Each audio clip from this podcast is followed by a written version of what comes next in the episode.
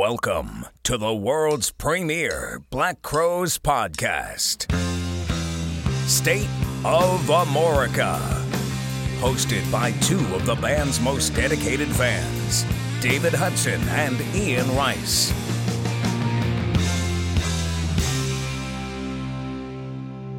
And now, let's get the show on the road. All right, everybody, welcome back to another episode of the State of Amorica podcast. My name is David, and believe it or not, I actually have Ian here with me. Ian, how are you? What's happening, buddy? Been a while. It has. We've been kind of doing these road report episodes uh, individually for the most part, except for obviously when you were a guest or I was a guest. But you know, obviously with the tour winding down, those episodes will be we winding down with a. Uh, we're going to do a kind of a tour wrap up, aren't we? Yeah, and we're hoping to have a special guest for that one. And if the special guest can't make it, we'll still do the tour wrap up just ourselves. Yes, yes, that's the only thing that's uh, not finalized at this point. So yeah, so the tour is over. Um, it kind of came and went pretty quick, if you ask me. It did, and it it um, really is one of the few tours that was able to make it start to finish through over the summer. It, yeah, it's really interesting. And I mean, at the one I was at, I mean, I, I didn't really see a whole lot of safeguards. Uh, I guess the only thing is on the meet and greet, you have to stand six feet away, but nobody's wearing a mask. So they, they seem to have escaped that problem. Yeah, there wasn't many people wearing masks at the show I was at either. I mean, I was, but I could probably count on one hand the number of folks that were. Well, kudos for them for getting through it. And uh, I think you, you, hear us talking one of these interviews. Uh, they recorded one of the shows uh, and filmed it. Yeah, it's funny. You and I had been talking about, you know, would like to see them put something out. I thought maybe it would be more of a best of the tour kind of thing, but I guess they went with, you know, one show. Smart move, a show towards the end after they kind of had been through the, the, the routine a bunch of times. Well, before we get on to anything else, why don't you explain to people kind of what's going to happen going forward with our road reports that we haven't released? Well, we have uh, a few of them that didn't uh, didn't make it out yet, and uh, being that the tour is over, kind of going to do a uh, a best of best of the rest kind of situation, and uh, release those, followed by a uh, tour wrap up episode. Yeah, so we'll be getting that out to you, and then we'll get back into our regular rotation of uh, us two knuckleheads talking about things and interviewing people that know a whole lot more than us. And it should be uh, worth noting to tie in with that tour wrap up. We're going to do a very big Shake Your Money Maker related giveaway. So very big, very big. Yeah stay tuned for that as well. And part of the contents of that giveaway are courtesy of a uh, longtime fan, friend of ours, Mr. Sean Hillman. Yeah, Sean's very, uh, very generous with one of his donations. I think it's is it going to be a total of five or six giveaways? Six. Six giveaways. One of them's really big, and the other ones are big. Um, it's going to be uh, almost like a Willy Wonka situation. You yeah, get yourself the golden ticket. You won't know who's getting the big one. You know. Yeah, somebody's going to get the big present, and the rest are just going to get the regular present. Um, speaking of into tour, and no rest for the wicked, huh? Uh, looks like uh, Chris was with uh, Tedeschi Trucks Band uh, in at their Beacon Theater run, at least for one show. Uh, I know they did Show Me, and th- did they do Space Captain? Yeah, Space Captain. Yeah, you got you got Susan and Chris together. Space Captain is going to happen, which I love. I know a lot of people don't like that song, but uh, it was very cool the backstage video because you realize, hey, they're just like us. They're trying to figure this thing out. Yeah, yeah. It's, it, I always like uh, kind of peeks into the behind the scenes every once in a while, just to see. You know, it's interesting to see those people uh, interact, and and know, knowing what we know from interviewing Susan. You know, she's a very big fan of Chris, and you know, and his musical prowess. So I mean, that was nice to see them together. Yeah, it was. I, I still think they need to go on tour again. Yeah. If the Crowes are going to do a package tour next summer, they would not be a bad one to get packaged with. No, that would be a fantastic tour. But uh, other than that, not a whole lot going on. I think uh, the band is going to have some downtime until those Vegas shows. And uh, of course, we'll have somebody at those Vegas shows to, to tell us all about it. Yeah, we plan to do that. And then the, it's for the time being, it seems the next round of shows will be early 2022 over in the UK and Europe. So, uh, you know, we have some friends and fans over there that I'm sure will join us for the uh, round two of the road reports. And they're doing a Brothers of a Feather in Florida, I think, in January. Yes, that's right. Either January or February.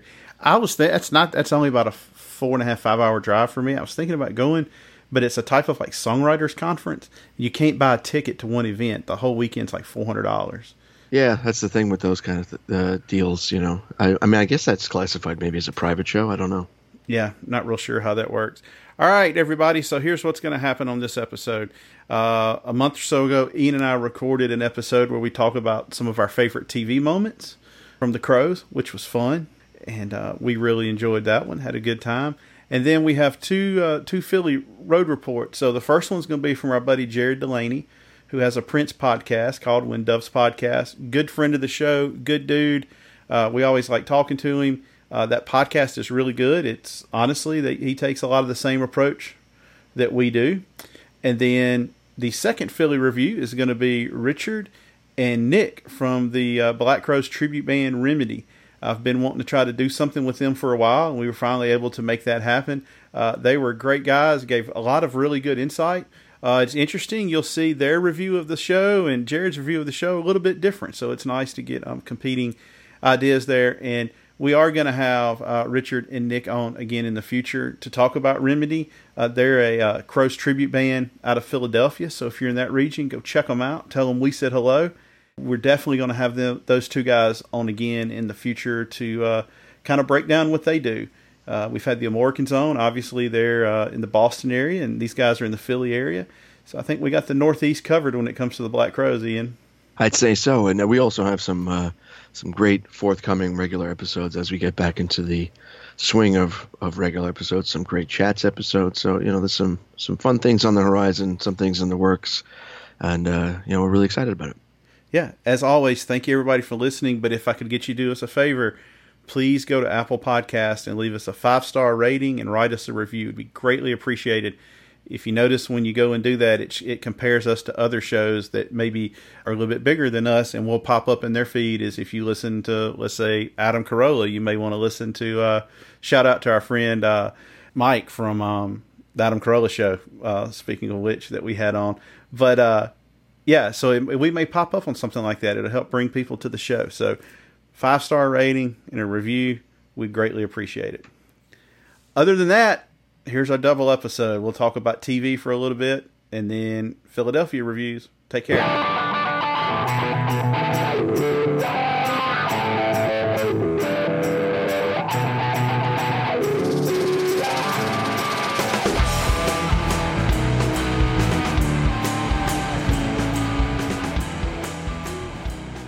All right, everybody, welcome back to the State of Amorica podcast. It's been a while since we've done one, just the two of us.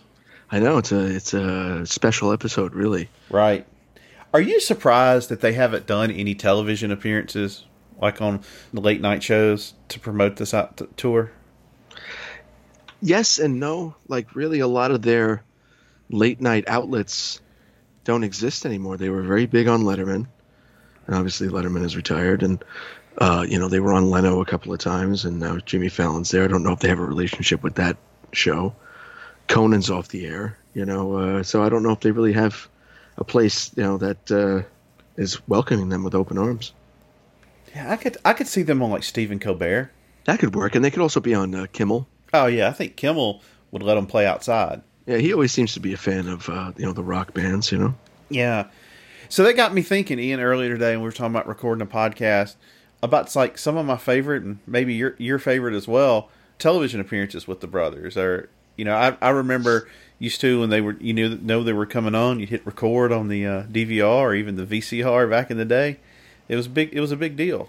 It was definitely a big deal, and when when you threw that out there, uh, you know, we kind of didn't talk too much about the definition of a television appearance. So you know, I kind of went more for you know one-off performances, but I don't know if like uh, documentary type things count as well. I would say broadcast television. I mean, when I start thinking about it, my mind always goes to MTV Spring Break. Yeah. When um, Southern Harmony had come out, and who, there was a guy that introduced them. Who was that guy that introduced them? Uh, he was a nobody. He's small potatoes, isn't he? Thinks he's too good to come on a podcast. Is that right? Uh, yes. Anyway, so there was a guy that introduced them. That was one of my. That's my favorite performance of theirs. They come out firing on all cylinders. Come out with no speak, no slave. Chris is an absolute madman on this song. I love it when they come in out of the solo and he's just screaming so loud you can't understand a word he's saying, but you feel the emotion.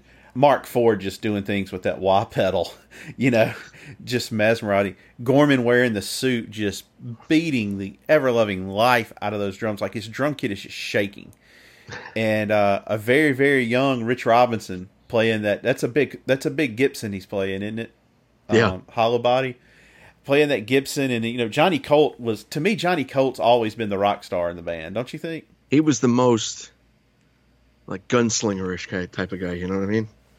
So yeah, they come out with "No Speak No Slave" just blistering, and then kind of an odd choice for me for playing in front of a spring break crowd. But you know the Crowes don't care one bit about that. Uh, they break into "Sometimes Salvation," and you just have Ford come in and just lay that solo down, which I thought was an odd choice in front of you know a bunch of drunk college kids. And go into Jealous Again. It's a great version of that. And then a very energetic performance of Remedy. Um, this is one I always tell people if they're kind of wishy washy on the Crowes, I'm like, go watch this one. And if that doesn't do it, then you just need to walk away. It definitely is a great performance. Uh, I, uh, especially a great document from the, the earlier days of the band. Kind of an odd place for them to be. They don't they don't strike you as the spring break kind of band, you know. But that was also the time when rock music in various forms dominated MTV. That is true. And they were coming off a number one album. They pulled it off. Another one that I love was when they were on Letterman doing Feeling All Right. And that was Letterman's one year anniversary, and he hand selected them. You know, normally when you go on these shows, it's strictly to promote stuff. And I, in the introduction, Letterman's just like, yeah, they've got a new album coming out sometime in like October, which I thought was was fun. They weren't even promoting anything, and then to go on a show like you know you're not guaranteed all these late night shows, so then to go on that show and play a cover song, yeah, that's a total Black Crowes move. Steve Gorman's wearing that wearing that vest during it. That was questionable wardrobe, Steve. but uh, other than that, he played great. Go watch that and look at what Marc Ford's wearing. From afar, it almost looks like a Boy Scout uniform. you know, he's got those. It big, does actually. He's got those big aviator sunglasses on, and Ed Harsch, man, just does a number on the keys on this song, and I just think it was a. I think it was just a ballsy thing to do, and, and Chris's vocals are spot on. This was when Chris's voice was getting a he was a little a little more in control of it. It wasn't as much screaming and yelling as in the past. Obviously, a, a, song that they played many many times and is completely in their wheelhouse. They we know they love Joe Cocker. We know they love Traffic just by things that they have covered, and it also goes to show you just how big they were and then how much people like Letterman loved them because they did Letterman pretty much every album.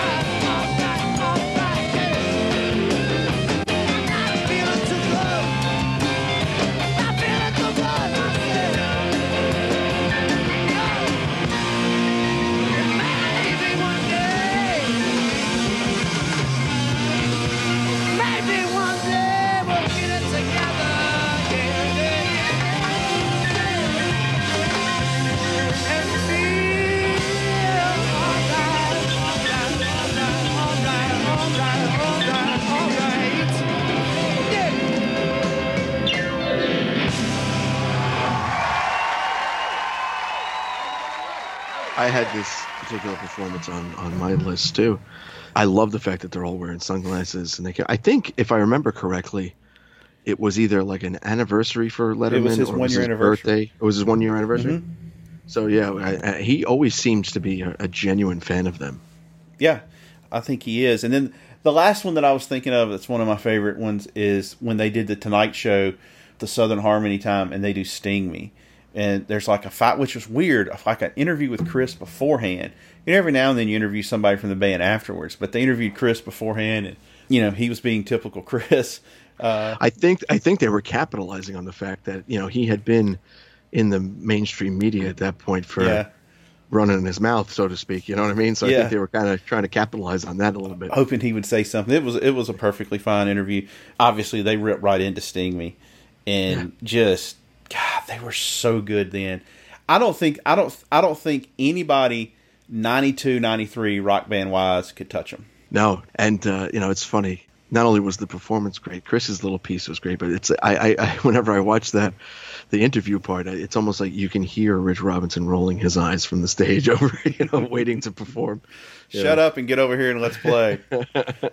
um, but I mean, he was classic Chris, classic Chris, and you know it was a big, you know, they had a pretty big production. You had the the backup singers, and of course Marc Ford nails like that second solo. To me, I always love seeing Ford on these appearances because he just makes it look so easy. He does. You know, and you have the ever evolving uh, wardrobe of uh, Steve Gorman, Yes. and and different you know different haircuts or whatever. But those are my top three. What what are what are yours? we didn't uh, compare notes like we normally do, so I actually picked a few more in case we overlapped a little bit. So I'm gonna. I had the feeling all right one on my list, but I'm gonna Mm-hmm. go with a couple others just so because there was a few others worth mentioning. One of them being when they were on uh, Conan in 2000 with Jimmy Page doing uh, "Your Time Is Gonna Come." I thought that was fantastic, and it was finally Ed got the spotlight for a minute, you know, which I always loved that. But that's such a great performance of that song. which I thought was really cool because they picked this song that takes about a minute to really start, Yeah. which is odd for broadcast, you know, television because you know. But I guess when you have Jimmy Page as part of it, you can get away with some stuff. You're right. Ed shined. They when they go, I don't know how they always controlled themselves when they went into this song. To me, I would be so high from from going into it like that, I would just be like losing it. And they just very calmly go right into it. You also have to remember too, at the time, Conan was in that former Letterman spot, which is the second late night program. So it airs a little bit later. It's a little bit more left of center. I think they could get away with things like that, like playing a song with a one minute, you know, organ intro. You know. Well, Conan was such a big deal to me back in the you know the nineties. That's when I was in college, and you come in at night and you know watch Conan. And I heard that he had a played a major role in booking the music guests. Yeah, he's a big fan of music, from what I understand. When he he's, he can play guitar pretty well. is that right? I didn't He has that. set in on some of on some of the shows with the bands. Has set in and played with them, and like Really? he just didn't like low in the mix. I mean, he's actually playing. That's pretty cool. Yeah, It- he always. You can always tell the guys who are genuinely fans of music. Yeah, yeah. He he, he just you know he had my morning jacket on very early, like really early for them. Um, so yeah, I, I I can't argue with that one at all. and then I had because this left a big uh, mark on me as a as a young man when they opened the 1992 MTV Video Music Awards playing Remedy. Chris in that big white fur coat and his uh, pot leaf embroidered bell bottoms and A spoonful Just- of sugar helps the medicine go down. yeah, and it was you know on that tour or on that appearance rather. You know, no backup singers, so it's it's Marc and Johnny, and I think Rich just singing the the the backup singer lines, and it was just really cool. It was it was such a an odd way to open that show in a way because they I, the Black Crowes are always nothing like anybody else around them, which I guess is what one of the things I love about them. Well, they most, had a really. number one album, that, and I think that was right after the album came out. That is one of the most kind of talked about MTV Music Awards of all time. You had you, you had bands like Nirvana, but you still had bands like Motley Crue holding on a little bit, and and Guns N' Roses and stuff like that. So it, it, that's one of the more talked about ones. And you know, you hear Gorman say like they did that performance and left. that whole 1992 Video Music Awards. I mean, if you think about it, a lot of big things happened on that. I mean, not only was that their the Black Crowes performance really cool. But you had Guns N' Roses doing November Rain with Elton John. You know that was the performance that um, Nirvana started playing "Rape Me" real quick before they uh, went into um, Lithium. Mm-hmm. And that's the one where he, where uh, Chris Novoselic tosses the bass in the air and it smashes him right in the forehead. and uh, you know, Van Halen won Video of the Year for Right Now. I mean, a lot of, a lot of cool things on that one. Was it? Didn't they get introduced by Dana Carvey as George W. Bush? Call them those cute little Georgia peaches. That's right, yeah, because that's how he came out and like cold opened the, the whole ceremony, and then it went right over to them. Yeah, I mean that was a that was back when MTV Music Awards were big. They were, you know, that was your that's what you talked about at school the next day, and for them to get that opening spot just goes to show how big they were back then. I used to love waiting for the Video Music Awards. The only thing about them though was it was almost like a Sunday night because like you you knew you had school the next day or something, you know, like it was that time of year. So it was kind of that bittersweet thing. But I always watched them. I mean, I don't even know if they still do them to be honest with you. I mean, I haven't watched MTV in 20 years. I mean, it would seem ridiculous if they did because they don't play music on the channel. So right, you YouTube should host a a video awards. What a fantastic idea! Yeah, yeah. You're an innovator, David, is what you are. I try. I'm a I'm a savant more than anything. I got one more, and then I have a, a quick mm-hmm. honorable mention too, if that's okay. Mm-hmm. I had on my list uh, 1993, if I'm not mistaken, where they played Saturday Night Live, and they played nonfiction before the record came out. That's a ballsy move. That's a Black Crowes move. It is, and I, I just I love the fact. I mean, also on that show was sometimes Salvation, and they I really think they did a.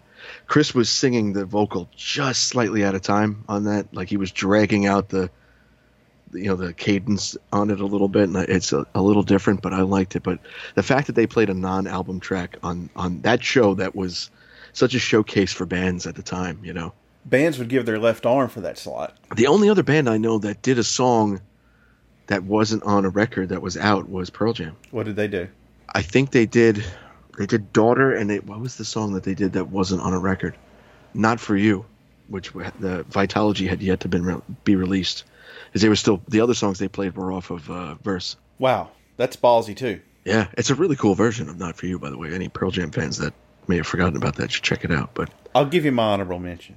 All right, when, when they went on Conan and did "By Your Side" after 9-11.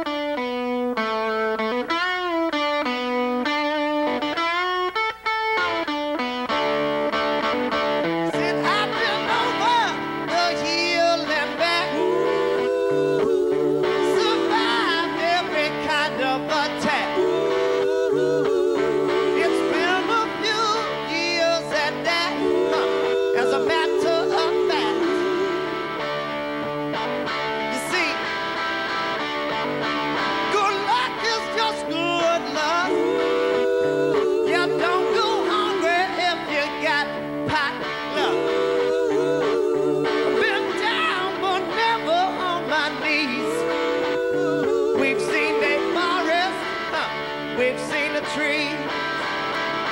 When you feel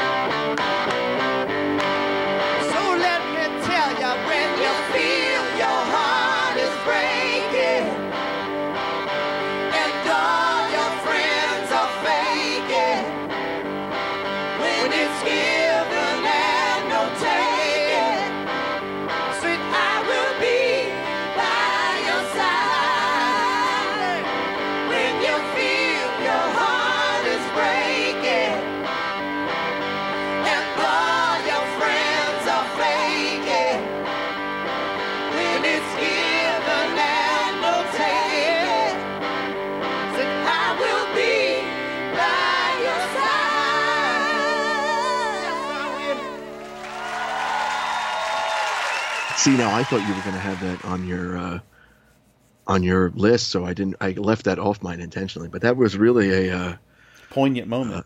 a poignant moment. Yes, exactly. and didn't they uh, play the first post 9/11 concert? Yeah, I believe it was because it was September twelfth, Mm-hmm. and then they were back in uh, New York City not that long after that. Right. So you know, but kudos to them for being on uh, Conan and doing that. That was kind of like a. Uh, there was a lot of things in that time musically that were unifying moments, and you know, most of them happened under the guise of like the concert for New York City or The that American Heroes thing. The Who's performance on the concert for New York City on VH1 may be the best four song performance I've ever seen in my life by anybody. Yeah, I, that was that was strong. That whole concert, you know, had a, a thread through it. Obviously, uh, you know, people were very much putting all their effort Mick, into Mick it. and Keith played Salt of the Earth. Yeah, and that's a rarity. Kid Rock and John Mellencamp playing Pink Houses. Yeah, as much as I don't really uh, care all that much for Kid Rock, uh, you know, that was a good performance. Uh, I do like John Mellencamp. You can say what you want to about Kid Rock and like his lyrics and stuff, but he's a talented musician. When I saw him, he played every song, every instrument on the stage. Yeah, he's a talented guy, and uh, you know, I totally get it. It's just his stuff never really uh, stuck with me or resonated with me. It's not. It's not a matter of, you know, thinking his stuff uh, isn't that great. It's just I don't know, never hit me the right way. I really liked him early on, like the first four records. But then when he kind of went in this like country approach or whatever, I, I'm he's lost me. But one thing I do respect about him is he's not scared to like salute his heroes. You know, if you go see him, he'll do three or four covers. Yeah, I think the thing that also maybe put me off Kid Rock a little bit is like, uh, you know, he, like uh, uh, for one example would be he took that uh, Skynyrd tune and turned it into All Summer Long. Like I, I just don't like that kind of thing. I love that To me, song. Yeah, but to me, like taking someone else's music and just putting a, a slightly different melody and your own lyrics over it, like I don't know what that is. You But know? he but he took That's a- Werewolves of London and Sweet Home Alabama and melded them into a song. yeah, but I mean, what is he doing? YouTube mashups? I mean, come on. I mean, he was doing that way before anybody else was. That's vision. All right. I mean, I'm not again. I'm not saying it's necessarily bad. It just doesn't do anything for me. It's kind of like I don't like it when lead singers of big bands in the '80s go do uh, vaudeville type shit, uh, music, and then uh, you know do some type of lounge act. I, Dave, I, I mean, I don't want this to be the show that breaks us up here. I mean, you know, it's, I it was just, I was just talking Kid Rock a little bit. You know? I don't want to have to explain to our listeners that oh, the show ended because uh, you know we Kid Rock, disagreed David on Lee all Roth. summer long. Yeah, Kid Rock and David Lee Roth argument broke out. What's your honorable mention? My uh, honorable mention was VH1 Behind the Music. I know it's not a music performance, but that was the first time, really outside of song performances, I saw them talking at length about the band and got to learn a lot about the history of the band. I thought it was cool that you saw some like childhood footage of Chris and Rich. is a, I mean, a perfect thing of Rich sitting on the floor building like building blocks and Chris just running around him and knocking them down. it's like that sums up their relationship so perfectly, you know. That's their life. Yeah, and it, you know, it was interesting to see their father and their and mother a little bit, and I, I just like that kind of that that uh, that whole show. Yeah, that was a that was a good one. Yeah, I I, I wish they would do something now to promote it. Yeah, it would it would be good. I mean, even if they did something, they kind of did this twice in their TV career. Uh, one I've only ever seen as a bootleg because it was it was like suspiciously left out of the history of the program, but they did the first, if I'm not mistaken, VH1 Storytellers. Really? Yeah, they recorded it at the Bottom Line in New York City, a club I I don't believe uh, is uh, in existence anymore. But they, if it wasn't the first, it was a very early one. But it really only was aired like once or twice.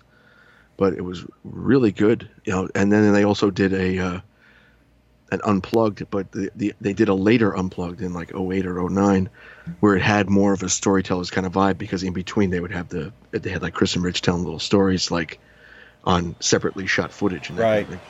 All right, everybody. We'll be back with you sooner rather than later. Welcome to the State of Amorica Road Report.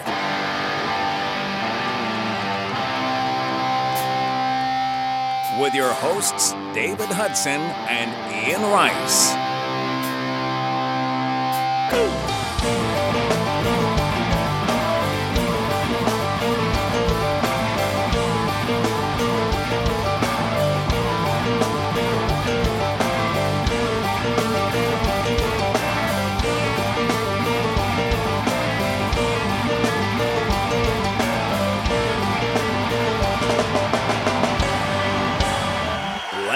Get started.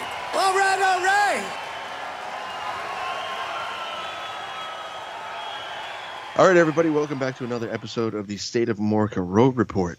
And today is a very special road report. It is one where uh, Mr. David Hudson and I are doing this together. And uh, even uh, more exciting is we get to welcome an old friend back to the show, Mr. Jared Delaney. Jared, how are you doing, sir? I am very well, gentlemen. So glad to see you both. So very glad to be back on the pod. Thanks for having me.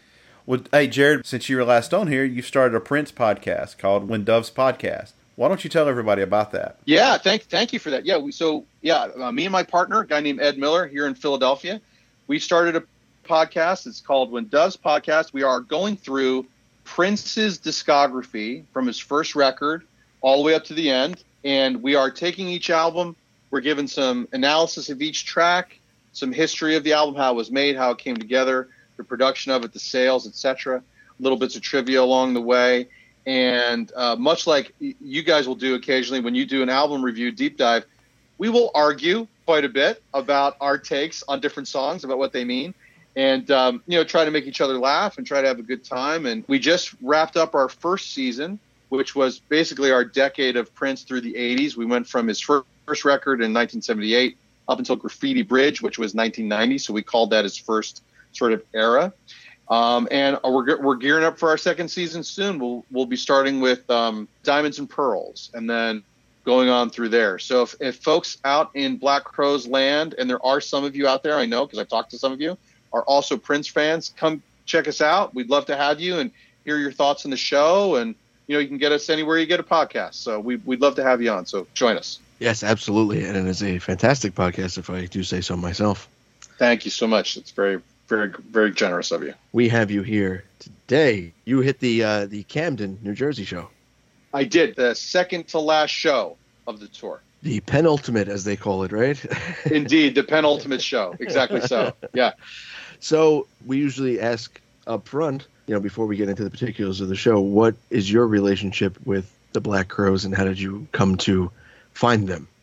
Yes. So the Black Crowes are my, uh, as you guys know, they are my single all-time favorite band. My first time seeing them was my very first show, which was 1990. So I've had I have a, a 31 year relationship with this band. Um, I saw them when they opened up for Aerosmith on the Pump tour at a place called Lackawanna County Stadium many many years ago, and uh, I have followed them ever since and all of their various side projects. So I think if I if I sort of take the Crowes, the, the, the CRB, the Chris Robinson Brotherhood, Rich Solo, the Magpie Salute, Trigger Hippy, all, all of the of, of associated acts, the New Earth Mud. I've seen the Crowes and their affiliates certainly more than 50 or 60 times. Well, let me ask you this, Jared. Obviously, being a diehard fan, you know there was some mixed reaction when the tour was announced. I have come to learn through doing the podcast that there's a lot more people that aren't cynical than there are that are cynical. I have I'm, I have no problem with people being cynical about the Black Crowes. I think it means they meant something to them. If we're like, you know, hey, Puddle of Mudd's getting back together, nobody's going to get excited about that. You know, because Puddle of Mudd, because Puddle of Mudd Yep. never meant anything to anybody. Um, Correct. And so I think that's a good thing that it, you know, that it's There's, what. there's somebody out there that's heart just broke. Well, I Well, mean, they're okay. They'll get over it. The- They'll get over it. I'm a numbers guy, Ian. It's one person. Um, but um, the day uh, that they go on the Howard Stern show and announce they're going on the tour, on a scale Yeah. of one to ten, based on what you heard and what you saw, and what what they told you how the tour was going to be, what was your excitement level? this is a great question. I know you've been asking other guests this, and I've been thinking about it, and I I, I, I think I uh, I'm of two minds about it. I would say on on one level, a five, right? Like sort of okay. I'm glad to hear this news. Skeptical of what it's going to be. Skeptical of what it's going to sound like. So that's that was very much part of it for me. Sort of the inner fanboy, the kid who saw them when he was 15 years old. It was like a you know it was like a 28, right? super super excited. But then back to that cynical side, I don't know if you guys felt this way, and I, I'd be curious what the larger our larger fan base, our brothers and sisters in this fan base would think. I I always figured they would get back together because they're brothers. I always figured at some point it would happen. I didn't know when. I didn't know how long it was going to take, but I figured, well, we'll just be patient, and then and and and they'll work it out. I mean, they got to go see their mom at Christmas, right? Something like I always figured something would happen.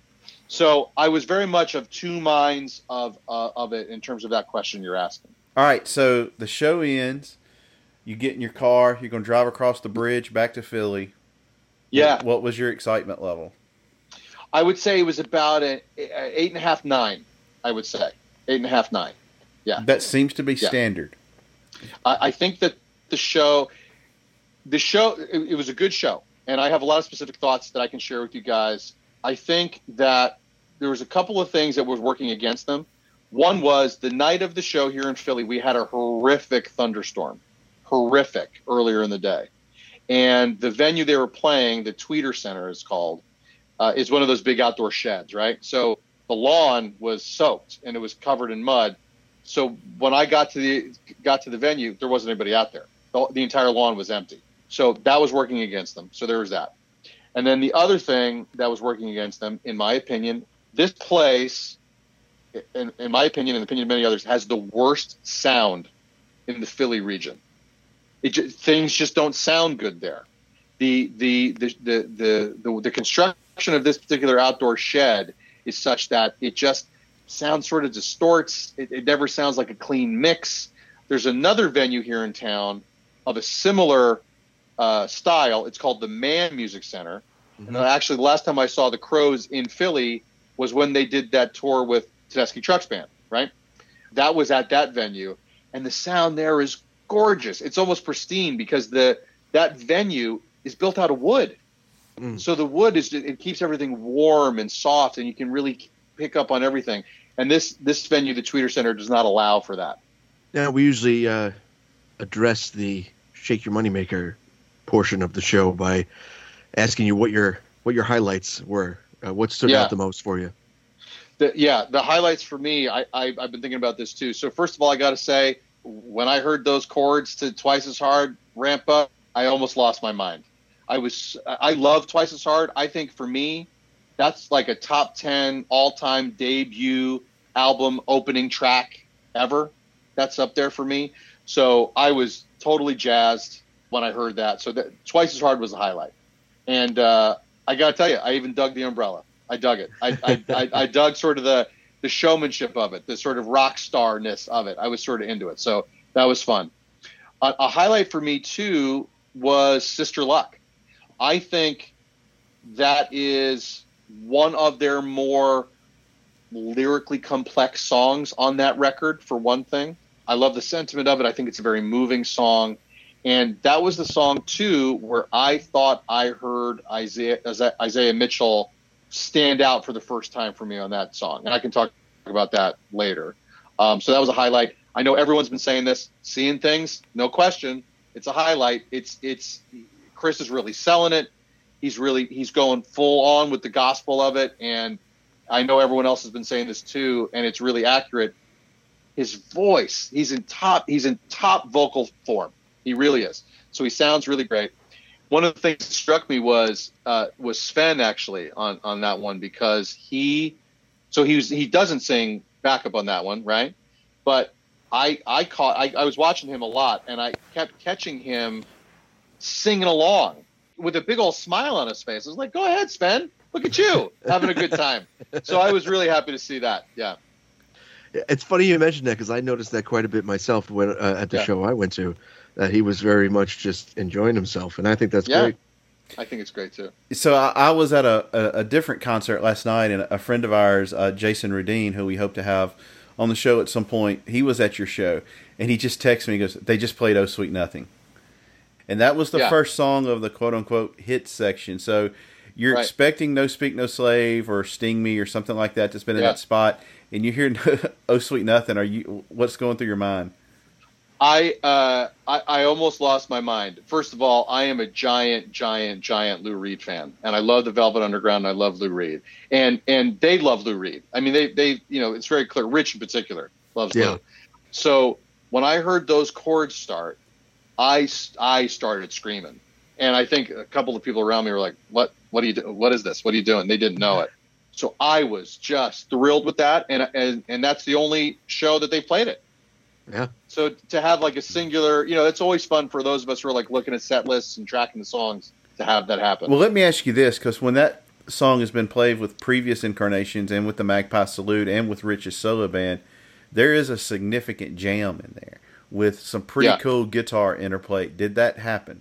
not, no, not like what we've seen in the past. I mean, there was some, you know, there was a little bit, but it wasn't that long extended thing.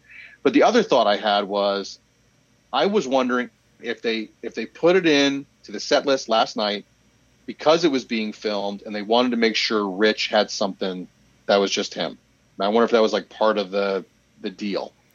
It's also something they could come back on like they did Freak 'n' Roll when they left Loving Cup off as like a bonus or a deluxe or a separate thing. Totally, totally, yeah, totally, yeah, You saying that makes total sense. It Mhm. really does. It's, you're probably a hundred. yeah. percent I mean that that was that was my thought, and uh, but like regardless of whatever the reason was, I was thrilled to hear it, and it might have been the highlight of the whole night for me was hearing "Oh Sweet Nothing." I was just I was just ecstatic to hear it. Yeah, The I, I think that uh, uh, Rich's arrangement of "Oh Sweet Nothing" is uh, probably the best I've heard, and uh, and the Cabin Fever sessions, Luther really adds some nice yeah. stuff to it. Did, how did Isaiah Mitchell fit into the uh, the whole scheme there? Yeah, it's a great question. He he he he added some stuff in there. You know what I thought was interesting? I, I, I again, I'd be curious what you guys think because I know you've both seen him now on this tour. The thing that struck me about Isaiah in general is while he certainly has his a lot of bluesy background, I find his stuff with Earthless to be a little prog rocky. Would you agree with that? Yeah. you know and and and so i felt like i was hearing that prog rock sort of tone a little bit pop up in, in various solos of his but particularly in oh sweet nothing i think i heard a little bit in sister luck too actually in truth which is maybe why it popped to me. So he definitely had some interplay with rich. It doesn't feel it feels pretty comfortable but it doesn't feel as loose as it does with a marc ford or or a luther dickinson um, but the dude can play. Like, there's no doubt that he can play. So I'll, I'll be curious to see if this is the if this is the formation of the band that stays together, and we see, you know, they supposedly have all these new songs they're going to record with George Drakoulias, and you know, I'll be curious to see if that if they go into the studio together and how that guitar interplay evolves if it sticks with with the two of them. All right, so after that, you get a one-two punch from um, Southern Harmony. You get No Speak No Slave and Sting Me. Yeah, it was awesome. It was an awesome back to back. I knew I was going to hear one or if not both of those songs. Truthfully, for me, I think I was more excited hearing that hits portion of the show than maybe the Shake Your Moneymaker part. There was a lot of energy in No Speak No Slave. It really just flew off the stage, a lot of power. and Sting Me Too. I mean, they just kind of come out and punch you in the face in the best way. And um, those those were both really really strong for me, really strong. Yeah, as a, a long, long time fan, uh, Yeah. what was your take on this incarnation's performance of Wiser Time? Well, I, it was good. And Wiser Time, as you guys know, that's a very particular one for me, as I know it is for many of us. I mean, I, I would go so far as to say I think it's arguably the single best song that they ever wrote. It was good. I missed the jam. I missed the jam in the middle. I missed like that feeling of, you know, you kind of float, you float along with that jam, you know, in this really lovely, kind of serene sort of way. And and I I missed it. It the song still sounded great. The vocals were great. Their harmonies were excellent as always but I, I really found myself missing the jam on that one. And then right after that, we had Thorn in My Pride, and there wasn't. There was a little. We had a little bit on that. We Chris played his harmonica, and it was awesome to hear. But certainly, you know, like you guys know, like back in the day, if you saw a set list that was Wiser Time followed by Thorn in My Pride, well, that's like 45 minutes of your show, Yeah. right? like back in the day, that was not that was not the case here, and that's not a bad thing. They both sounded great, but I did I did miss the jams. I missed it. Your hit set was uh, kind of bookended by two covers because then you also, as an encore, got the uh, "It's Only Rock and Roll."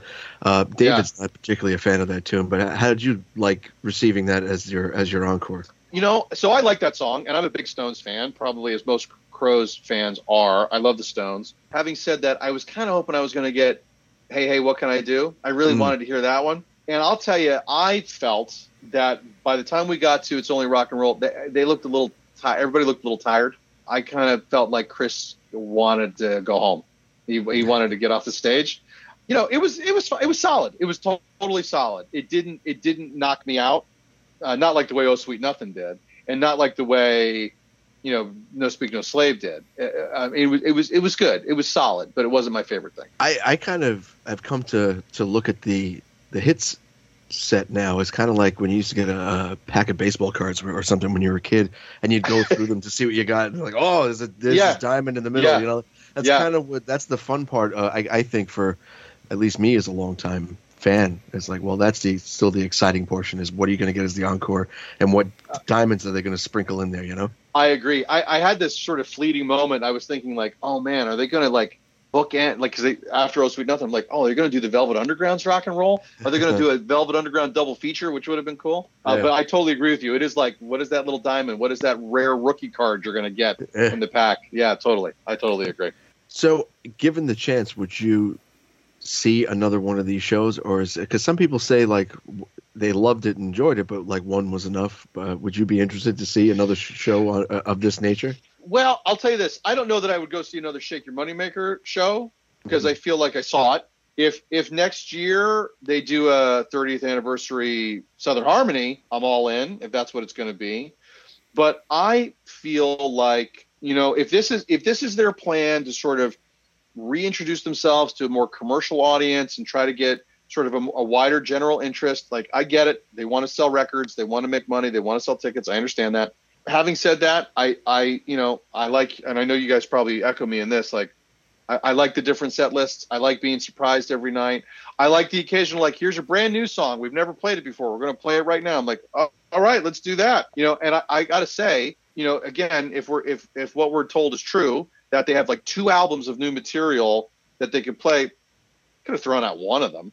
They could have hmm. thrown them like, here's our brand new song, and what do y'all think? And like, you know, that would have been great to hear something like that. I don't know. I are those Vegas shows going to be Shake Your Money Maker shows? Yes. That- Yeah. I mean, if somebody offered me a ticket, I wouldn't say no. But like, I'm not gonna, I'm not gonna go out of my way for it. I, I'm more excited now to see what the next step is, to see what, see what the next evolution is of the band. That's where I'm at. I, I 100% agree with you. I think as a maybe like a one-off kind of experience, like I, I enjoyed this. I think I think too many people dismissed this tour out of hand without even really giving it an opportunity. And uh, you know, as you people have heard from these road reports we're doing, there's people that went in with their expectations very low and came out with them much higher. You know, Yeah, absolutely. And, and I think longtime fans who didn't go did themselves a disservice. I understand the reluctance. I feel it too. I know you guys felt it too. With all respect to um, what's his name, Brian Griffin, is that his name, the drummer? yes, He's not Steve Gorman. I mean, he's not. And like, I, I'm not saying he's not a competent drummer. Um, he can sort of hold down the fort a little bit, but I, I definitely felt the songs don't swing the same Mhm. way without Steve there and the and his own particular feel and flourish to it. So I I get people's reluctance. However, having said that, I enjoyed myself a lot, and it was a thrill to see the brothers up there together. I mean, it just was, and to hear them harmonize and to hear those riffs and those licks that we've grown up with. I'm I'm like the same age as you guys. Uh, I'm just a little bit older than you, I think, and you know, song. I mean, they've been part of my life for more than half my life. So so I think to to say "Ah, I'm gonna just dismiss it out of hand. I think that's that was the wrong choice, in my opinion. That's just my. All right, well, Jared, it was good to have you on again. We're excited about your podcast. Although you're scraping the bottom of the barrel with some of your guests, I'm not going to name who, but uh, uh, you know, Yeah, we won't talk about that. There'll be a lot of heavy editing on that Yeah. one, but uh, we won't worry about that. Uh, No. Guys, it's always a pleasure to see you. I'm so glad to be on. Thanks for having me.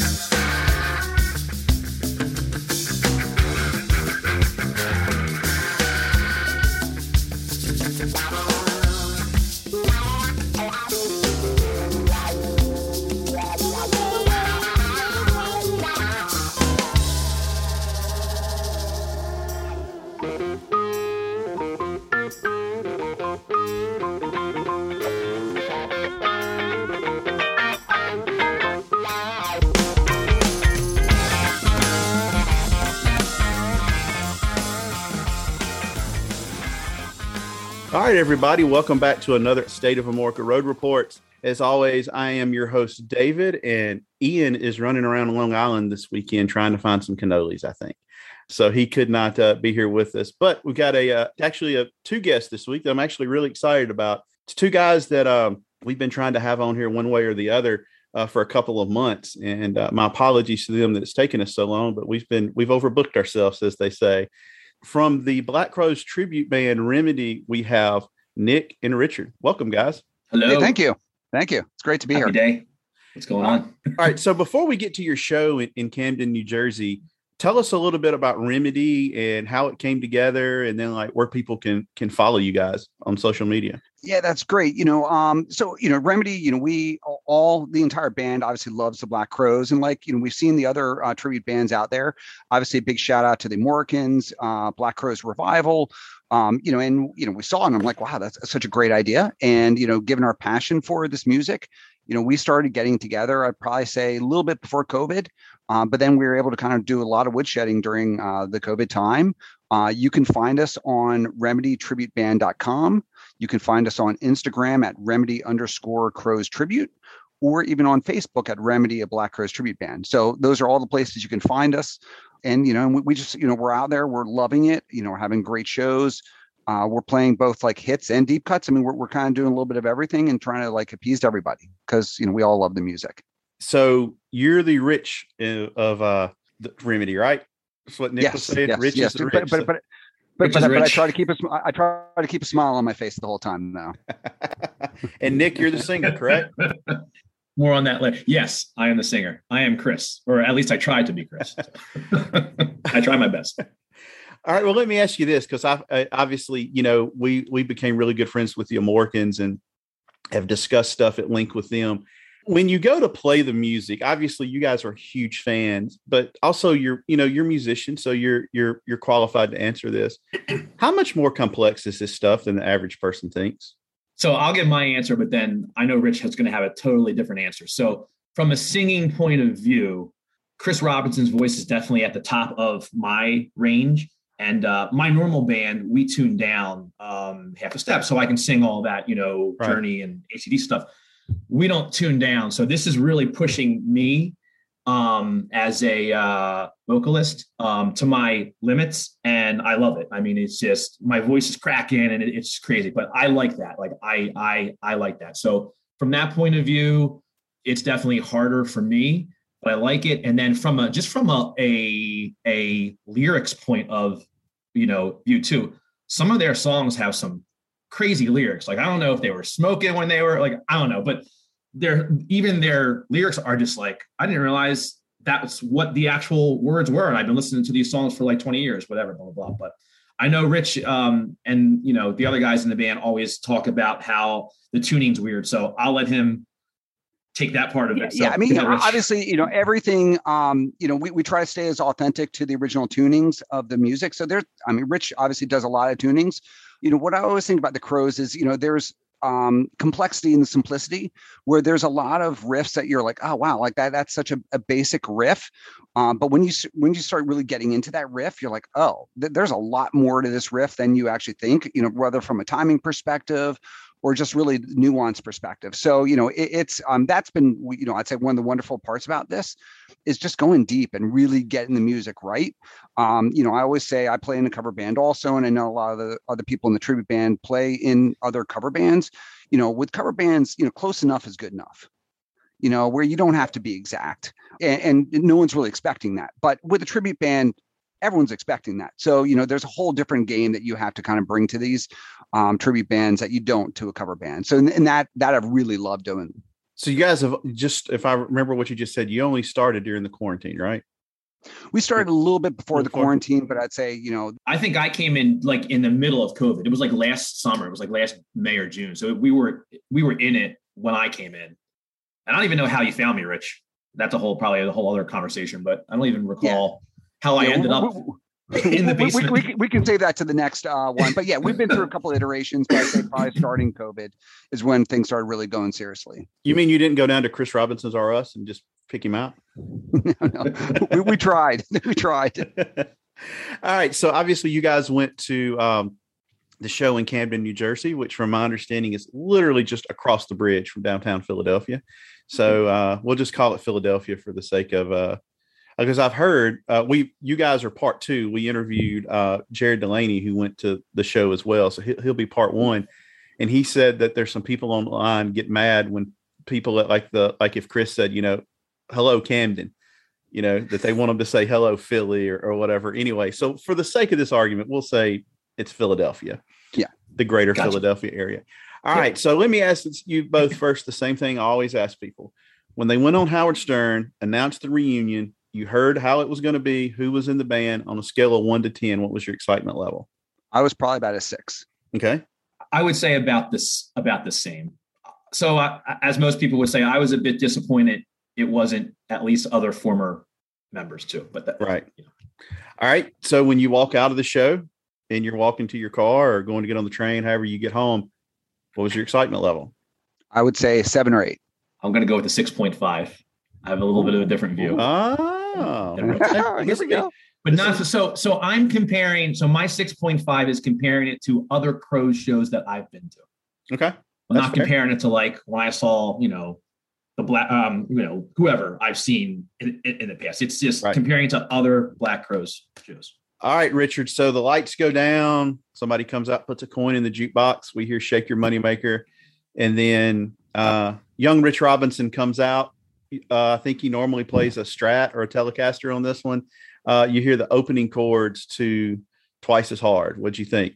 Obviously, you know, and just to correct you, not to be a geek about this stuff, but uh, he he was playing a Zemaitis, Okay, uh, which is a disc front Zemaitis, uh, and you know, and, and he hit that chord, and obviously, you know, he, it's loud, it's it's it's on fire. So like, you know, that that's it, it's rock and roll. Like you know, it's it's you know, kind of you hit the ground running with with those chords and that that song. So it's it's it's it's go time. So which was great. it's a great opening song. Oh yeah. Uh, it's a great. All right, Nick. So the uh, the chord hit, the band comes in, and then your counterpart, Mr. Robinson, comes out dancing like singing in the rain with the uh, with his umbrella yeah with the umbrella. What uh, what were your what were your thoughts? i was they- very excited i had the goosebumps it was a good first tune i mean it, it was definitely a great way to you know kick off the concert absolutely yeah and I've told people the umbrella thing works better live than it does on video, in my opinion. yes So like I remember the opening night, and I was like, "Wait, am I in the Matrix or something? What's going on here?" you know, is this Fred Astaire or something like that? You know, they obviously play "Shake Your Moneymaker" all the way through.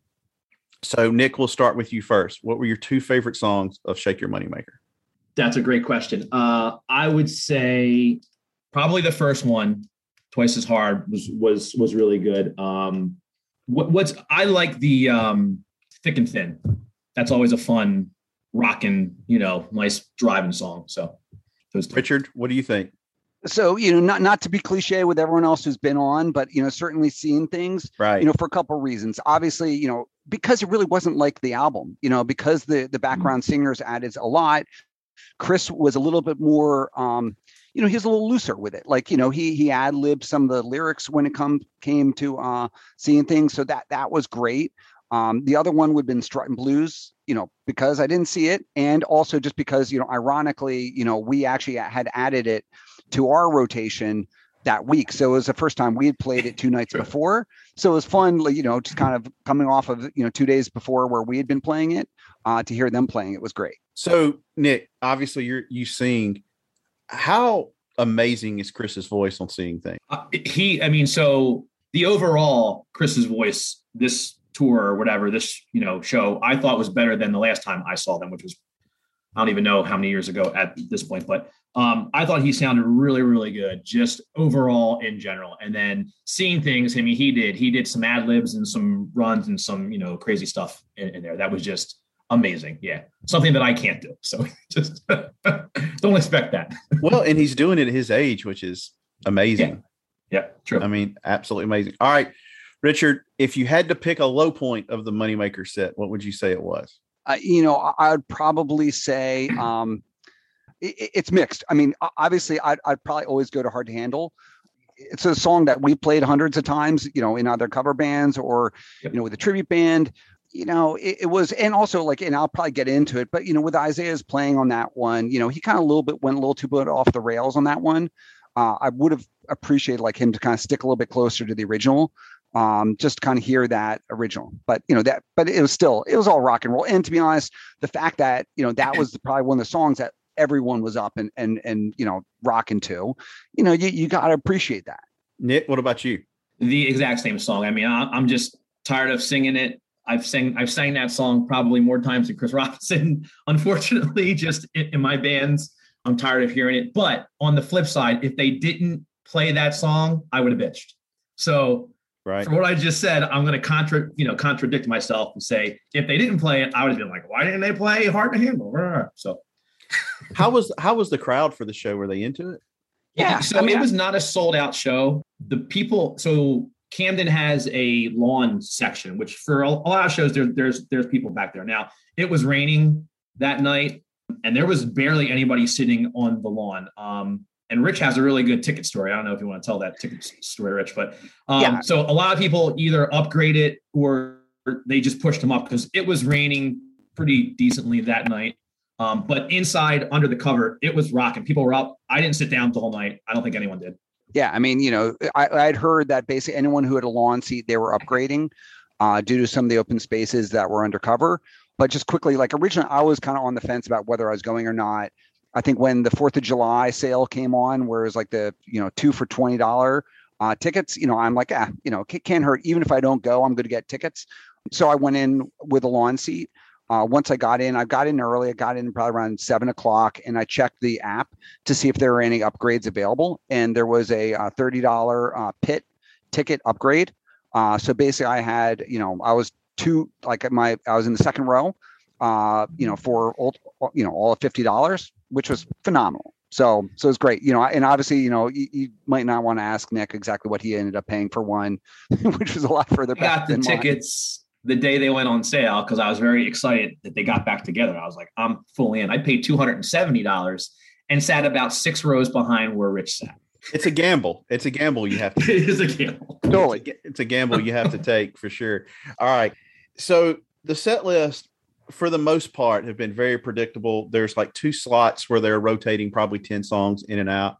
But oh my gosh, the second part of this set, did you freak out or were you like, we're about to get something special when they launch into Oh Sweet Nothing? We'll start with you, Nick. So I didn't realize they weren't playing that during the tour, and I tried to stay away from set lists. Like I knew that they were going to play the whole album, you know, from start to finish. So I knew that coming into it. I tried to stay away from like looking online and seeing because I like being surprised. Um, and and again, not being surprised for the first half of that show. I had mixed, you know, things uh, about that. Um, but "Oh Sweet Nothing" is actually a song that I I I knew that they played it, but I didn't know the background behind it and all that stuff until I joined the you know uh, this band. Mhm. Um, and I liked it. It was my second favorite song, I think, of the night. So, all right, Rich. Yeah, so so I'd gotten there actually early. Uh, so I was outside walking around the venue, uh, and I heard it during sound check. You know, so you know, obviously, I kind of had an assumption that that's what they were going to play, but you know, it, it's great that they were able to uh, break that out.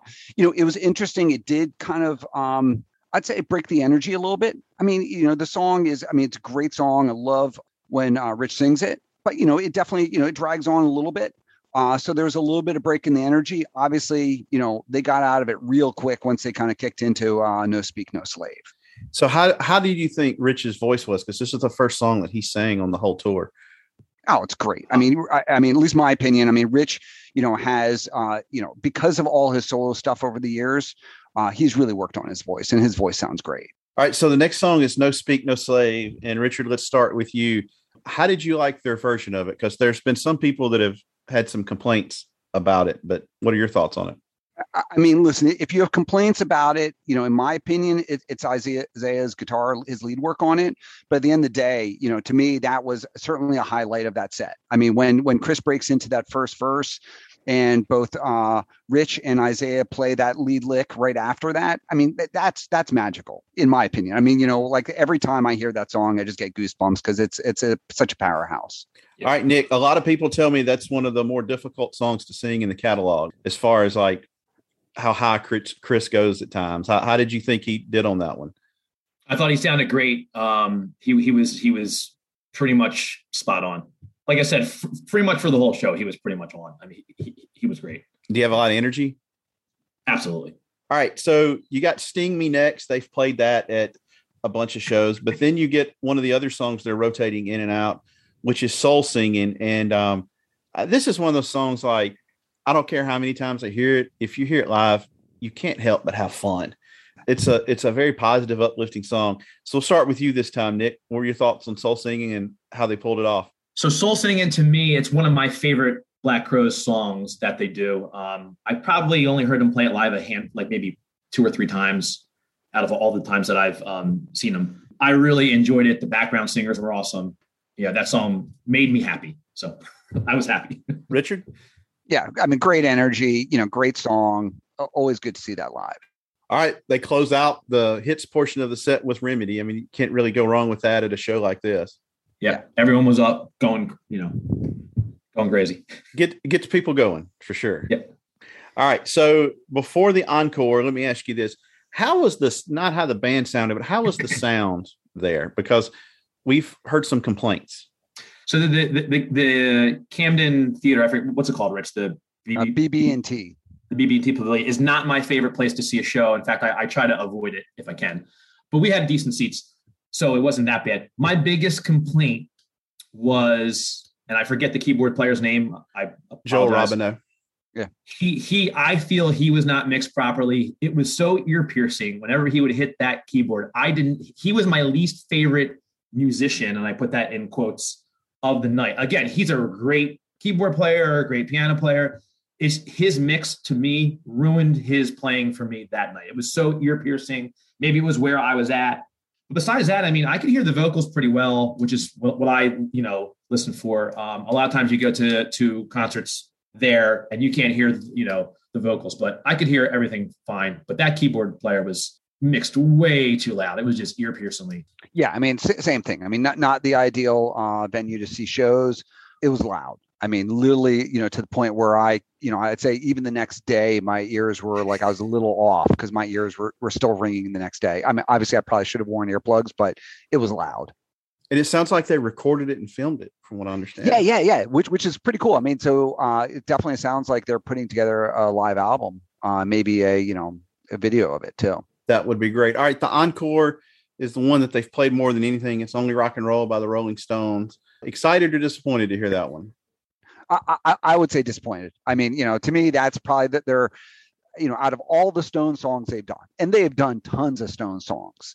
You know, I, I could I could pick at least five to ten other ones I'd love to hear before. I mean, you know, whether it's "Can't You Hear Me Knocking," whether it's "Torn and Frayed," like there's so many songs that they could have done before that one. So it just it feels odd. Happy to that they're adding new songs, but still, so my thoughts were they, they already did two covers again hard to handle technically is a cover so that's why i'm i'm you know saying too. I would have liked to see them close with one of their own. Yeah, uh, to me, that's I could understand like if you close the first set with a cover, you know, or Yeah. you did a two song encore, do it's only rock and roll, and then and then do an and then original. something else. Which Yeah. you know, we're as the tour went on, we started getting more and more shortchanged because I think they played 21 songs the first night, and Yeah. they got got in a rut of of 17. So I would have liked to have seen a few Mhm. more. So um, Nick, you're the one between you and Rich that seems to have not been quite as excited about the outcome as uh, as Richard was. Why is that? So, so don't get me wrong. If there was two nights, I would have went back to night two. I would have bought tickets for for for the second night. So again, I knew going into it. We all knew going into it that they were going to play the first album from start to end.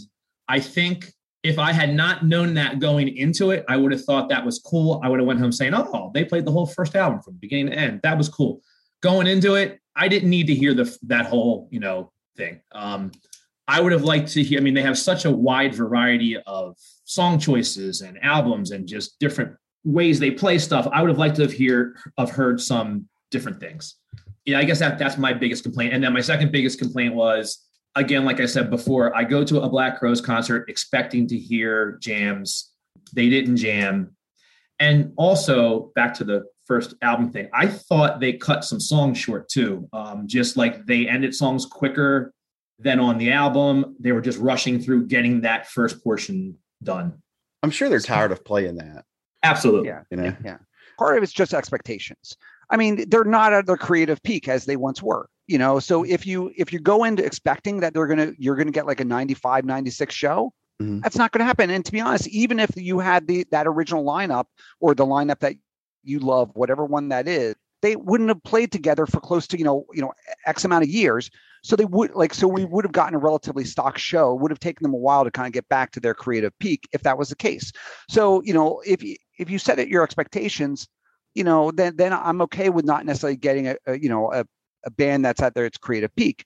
And also, like you know, I, I'd say you know for you know to me it comes down to do you want live music or do you not want live music? You know, because ultimately I- I'll always pick live music over you know no live music. You know, you can sit at home and, and watch. You know, you can you, you know Google a uh, you know 92 show and watch the whole thing if you want. But I'd rather see live music you know and then you know i kind of go back to kind of you know the whole reason why people were on the fence you know and it has to do obviously with the baggage of the band and everything prior. And you know i kind of think about like listen if, if sven was willing to kind of get past everything and he was willing to be on stage with them then then, who am i to kind of continue to hold grudges around you know any of the past stuff? Obviously i would have loved to have you know steve and and Marc on on stage with them. But you know ultimately, you know, I also think that if we don't support this, we're never going to get that. You know, because Mhm. ultimately it has to be seen as commercially viable in order for you know people to kind of continue to support for them to tour. So like right? you, you can't have it both ways. I wish they would do a residency, kind of like my Mhm. Morning Jacket did in New York a couple years ago. Do Moneymaker, Southern Harmony, Amorica, Three Snakes, and then do band. That'd be five- awesome. Like five nights in a row. I would. I would try to go to every Oh. show. you know? I could see them Oh, doing that that, down in like Nashville or something like that. Mhm. That that would be outstanding. yeah, or do something like that at Red Rocks. Oh, oh yeah. We're awesome. hoping. We're hoping if they play Red Rocks next year to have like a, a State of Amorica meetup at Red Rocks. Let's go, Rich. Love it. I'm Road trip, there. Rich. Road tripping. Road trip. Yeah, I have. So- uh, I've driven past it, never been to the a concert there. But yeah, that's either that Oh, or New best. Orleans is what we're thinking about. hey guys, look, uh, this was uh, great to have you on, and like I said, we're going to uh, in the future nail down a date to have you guys come on and talk a little more in depth about what you do with Remedy and with uh, the band we love so much. So, um, my thanks again to Nick and Richard from the band Remedy. Go find them on their social media, and we will definitely have them on in the future. Take care, everybody. Hey, I'm gonna sing a Lou Reed song.